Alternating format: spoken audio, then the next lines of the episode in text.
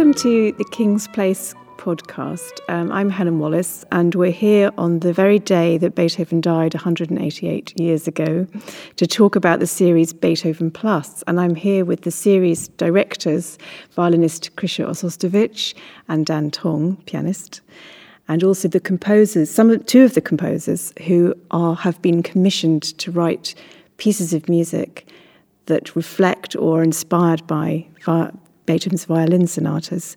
And I have David Matthews here and Elspeth Brooke. So, Krysia, if you could start us off, what inspired this series? Because in some ways, Beethoven's 10 violin sonatas are a world in themselves and so full of contrast and variety. Why did you need this extra strand? Well, um, about three years ago, I think Dan and I first started working together seriously on Beethoven's sonatas and we got along very well. We found ourselves thinking in similar ways about the music. And it just seemed like a natural step to want to expand the project, um, partly to give ourselves more opportunities to play Beethoven in a slightly more interesting and creative context. Um, and that it, I, I, guess the idea just popped into my head one day that, that we could do this. And I thought, no, that's crazy. We can't get 10 composers to write pieces. And, and I just ran it past a few people, and they all said, that's a great idea, go for it. So I thought, oh my goodness. and one thing led to another. And I think I hardly realized what a big project it was going to be. Um, there was the great excitement of getting in touch with all the composers, including David and Elspeth, who are here today. And there was the excitement of raising the money to, to do it all, which was a big project in itself.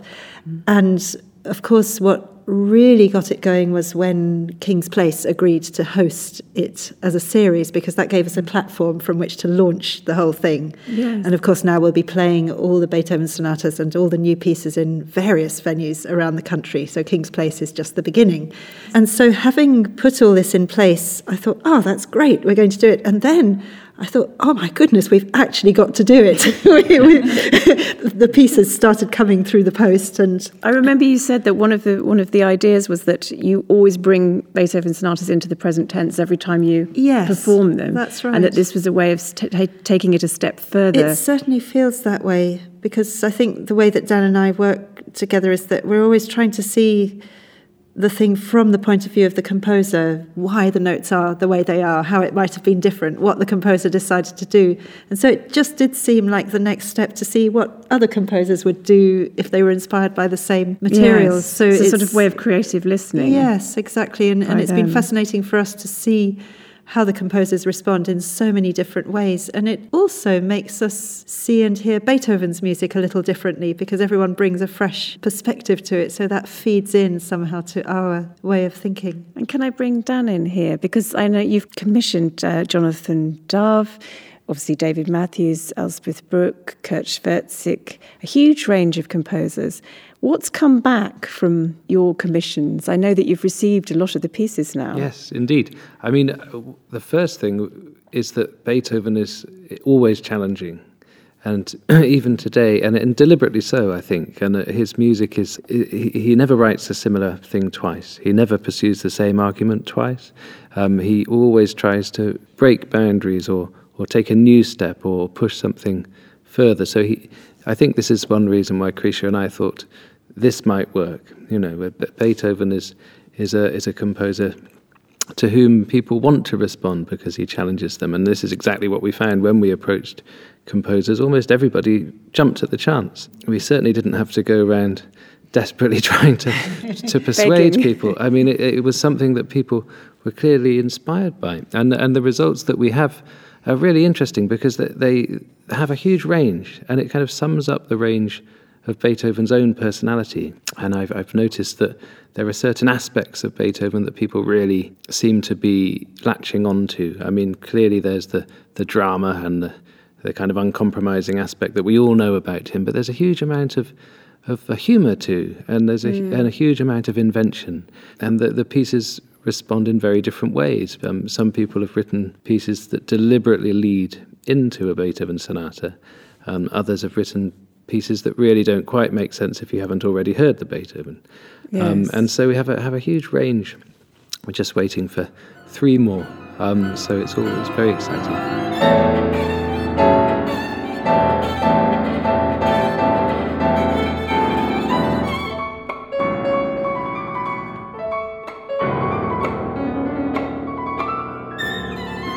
Now, we heard um, a very exciting piece that Matthew Taylor has written that is, inspired by the Kreutzer, the very dynamic energy of the Kreutzer Sonata. What did you make of that, David? Because we've just heard Krysia and Dan play that. I thought a lot of it was very Beethovenian. There are lots of jokes, there are lots of false endings. I kept thinking was, he's, he's, he's, going to end now, and then he carries on. he, he, keeps deceiving you, and then it ends very abruptly on this, uh, right, that's that note. I think Beethoven might have enjoyed that piece. Matthew's piece certainly, although it's not in a kind of sonata form, it, it picks up on lots of Beethoven's techniques. Yes. And there's a glorious recapitulation in fortissimo, and, and he fragments the themes and plays around with bits of them, and, mm. and you know, it, it, um, it does feel a bit like playing a, a sort of hyperactive piece of Beethoven. Yes. Yeah. yes. yes. I think there's. I feel like I just want to read about Beethoven and listen to Beethoven for, like, for the rest of the day now. yes. Now that we started talking about it, and it's just yeah, and I remember, Krysia, you were saying to me that you felt this could be done now in 2015 because composers no longer felt so intimidated mm. by Beethoven, but they felt more intrigued and inspired by him. Yes. Well, I, I, I remember reading, for example, that, that Brahms, he took a very long time to feel that he could write a string quartet because he said, How can any of us write a string quartet with Beethoven's shadow mm. looming over us? Mm. And I think that was probably the case for a very long time that Beethoven was the composer that had kind of set the agenda, as it were. And he was Beethoven was always revolutionizing his own work, mm. let alone the challenge of anyone else trying to take over that um, mm-hmm. sort of relay race, or take up the baton. Whereas now, I think that there are so many different possibilities of writing. There isn't just, these days, there isn't just one composer in the world that everyone looks up to.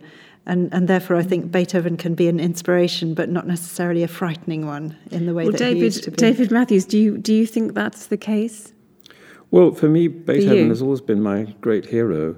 And in fact, it was Beethoven who started me as a composer because I, I, heard his Ninth Symphony and I thought, this is so wonderful, I want to do something like this myself. And he's always been, remained a, a central figure for me. He's always been my favorite composer, and particularly the late music, which is why when I was asked to choose a sonata, I chose the last one, mm. which is approaching the late music. It's, it's, it could be called almost the first of the late pieces. And so you didn't feel you you feel when you look at a score of him, you feel intrigued by it. I I learned from him it. all the time, mm. and while Beethoven certainly was a revolutionary and what he did transformed music, his harmonic language, in fact, is not revolutionary. It it it has great links with the past. In fact, it's not it's not as daring in, in some ways as Mozart's. His his harmony. Mm-hmm. His, his attitude to form is very interesting. I mean, he transformed sonata form but I've always been interested in sonata form too, and um, because I think it's so interesting, and mm. and you can still do new things with it. It's a form that um, that can be varied in, in, in infinite ways, it seems to me. And also Beethoven's other concerns with counterpoint and fugue, for example, they they interest me too in the way that perhaps not many composers are interested in those sorts of things nowadays. But I've always just been so interested in them that I wanted to carry on Yes, you're um, carrying on that conversation. Mm, mm, carrying on that conversation. It does feel like a conversation, really. Yes. yes. And so, Elspeth, you're from a younger generation of composers where perhaps some of the aspects of Beethoven's um, composition, as we were just saying, form and fugue and counterpoint and ways of dislocating themes and motives, it, they're, they're not foregrounded necessarily in your music, and perhaps you're more interested in another side of it. Well, I am interested in all those those things as well, and similarly, I've been learning an awful lot from just looking in great detail at the um, sonata, the E flat sonata. Um, it's so huge. It's very it's very difficult to sort of draw different things out because there there is just so much. It feels like even in just the first movement of the sonata that yes. I've been looking at, there are so many different musical ideas, the diversity of material, the diversity of the way that the material is explored. And vary the variety, but still the coherence mm-hmm. within the material. That's that's the thing that's really sort of it just feels really central to composing in general. I felt very interested by what you were saying earlier about how perhaps one of your most interesting areas for you in music is timbre and how mm-hmm. somehow when you looked at the Beethoven that seemed less relevant and that must have been really challenging to because you I mean you could easily decide to go completely a different way. I think it's very interesting that that you're kind of looking at that difference and yeah. wondering what to what to do with it. Yeah, I think at this really early stage I'm still really grappling with whether to um, whether that that's what I would naturally do, particularly when I was writing for a stringed instrument. So you would you would base your composition around ideas of tone, colour, and texture yeah, that would definitely be a, a really sort of forefront yes. parameter. Yeah. yeah, obviously there's timbre just in the range of the two instruments, mm. and you know, before getting into things like sul pont and sul tasto, mm. and if I can explore that mm. and like one of the words I've written down is octaves, mm. which is something that I, I, think I can think about more and mm. just engage with more, and that's something that's really striking me about this sonata. Because actually, just to just to latch on to that, certainly for me as a string player, I love playing with piano, and it's mm. a particular challenge because mm. I also play with a string quartet in yes. which the whole point is to be individual but also totally blend your sound yes. so that sometimes you can't tell which instrument is playing. With violin and piano, that's clearly not an option because the instruments are opposite yeah, to yes, each other. Yes. And Beethoven doesn't compromise in any sense. There are other composers who write for, say, violin and piano and they just decide that the two instruments are so different that they're not going to try and relate them. They'll mm. they'll write a totally different violin part and a totally different piano part. Yes. Beethoven just simply doesn't do that. Mm. Um, it's like three people. There are the two hands of the piano and the violin, and they have to completely relate mm. to each other. Mm. And so I have to think very much, very differently about the way I play, and I have to begin my notes very clearly. Yes, the yeah. projection needed and, is slightly and then different. Li- equally, Dan's challenge probably is to create an illusion of sustaining notes in the way that a string instrument mm. can and the it's, piano It's very can't. interesting, isn't it? Because um, I think it was Stravinsky who famously said was that there's just no point. Don't don't try to write a mm. violin and piano piece where the where the sounds blend, you know, but mm. but set them up as opposites.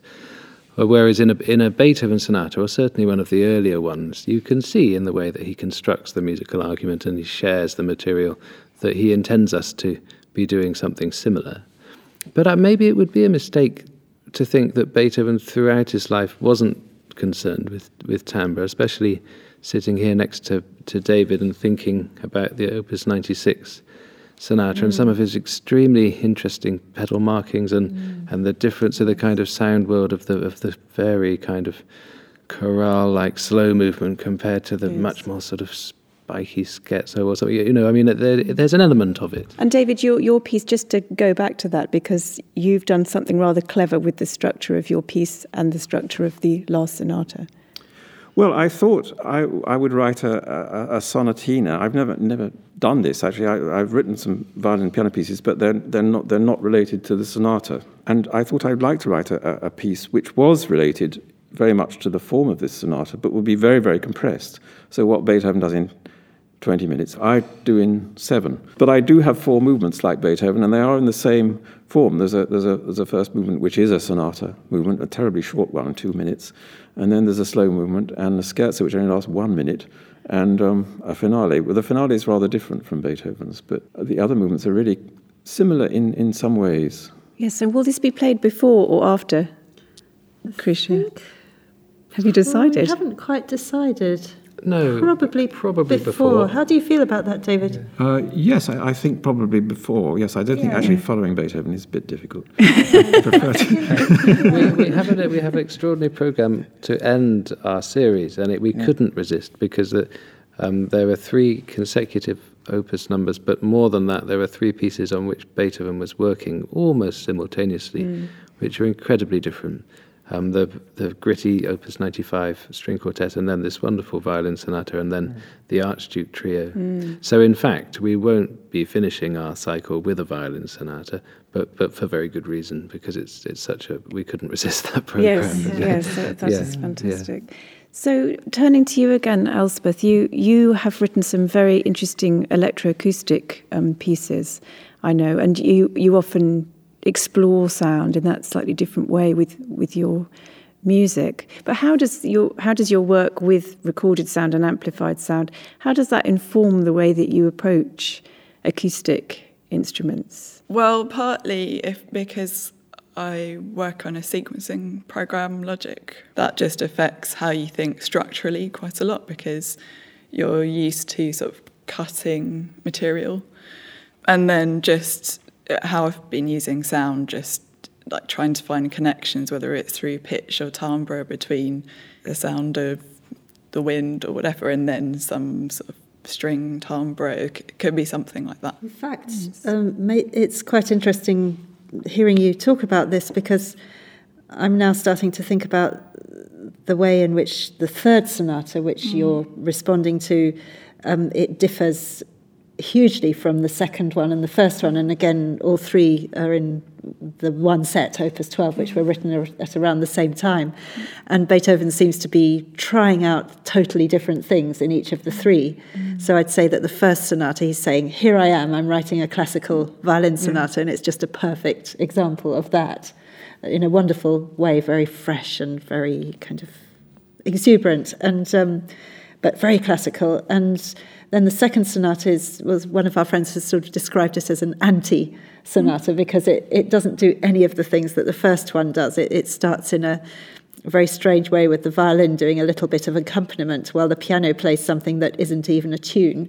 It's a mm. sort of motif yes. and, and it's, it's very quirky, very strange, quite difficult to play for that reason.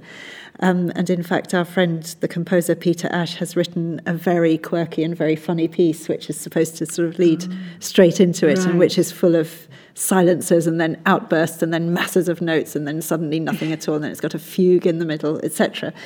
And then with the third sonata that you're writing for Elspeth, I'd say that that's where he's starting to explore kind of waves of sound and passage work, and there are all those huge arpeggios and kind absolutely, of absolutely, yeah. And one could imagine on his piano, yes, the entire range being used yeah. almost all the time which is extremely exciting. And it wouldn't be true to say that all of Beethoven's notes are, are, are equally thematic. And often his accompaniments are extremely interesting and yes. they're never mundane. Mm. And they always add something either extremely characteristic or extremely sonorous to the music.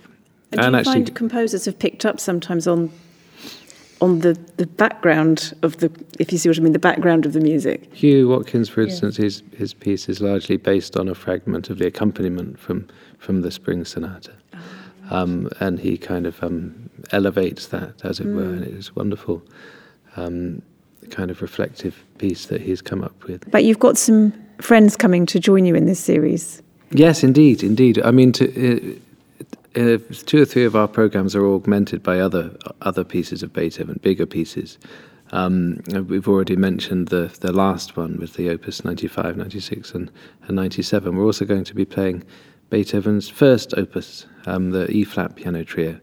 And for both that and the Archduke, we're going to be joined by Christoph Richter, who's a wonderful cellist. And then also, um, and I have both been involved with a with a wonderful young quartet, the Aurea Quartet. Um, they've came to my festival as, as young resident artists, and they've also been on a course of study with Krysia, and now we've all played together. Um, and they're going to play um, with Krysia on the viola, the sort of rarely heard Opus 29 string quintet. It's absolute oh, masterpiece. If you haven't heard that, you should definitely come along because it's really exciting, um, lyrical piece, but it's also flamboyant last movement and uh, it has sort of pastoral elements. It's a, it's a kind of Beethoven, in fact, that you you don't really hear in the string quartets. Mm. Um, so it's it's it's a sort of world of its own, really. Yes. But we all we also involve two string quartets, um, two Beethoven quartets that Krysia's own quartet will be playing. Um, she can talk about that. As part of the series here in King's Place, uh, as part of Beethoven Plus, we will be playing his Opus 95 and his Opus 127. And the, the 127 is his great late quartet in yeah. E flat major. And we've indulgently decided to make a whole concert in E flat major, so that'll be. That's the one with Elspeth's piece. That's the yes. one with Elspeth's piece. Yes. I, could, could I cheekily ask Elspeth whether you're going to factor E flat major into your piece? I am going to oh. factor it in. I've got a nice quote from um, Birtwistle oh. from the book. Oh, what's it? It's got a really nice title. I can't remember it. Wild, Tracks, Wild, Wild Tracks by Fiona Maddocks. Um, yeah, Beethoven had the disadvantage of tonality, whereas I don't. I can do what I like. this is an example right. of people not being intimidated by Beethoven.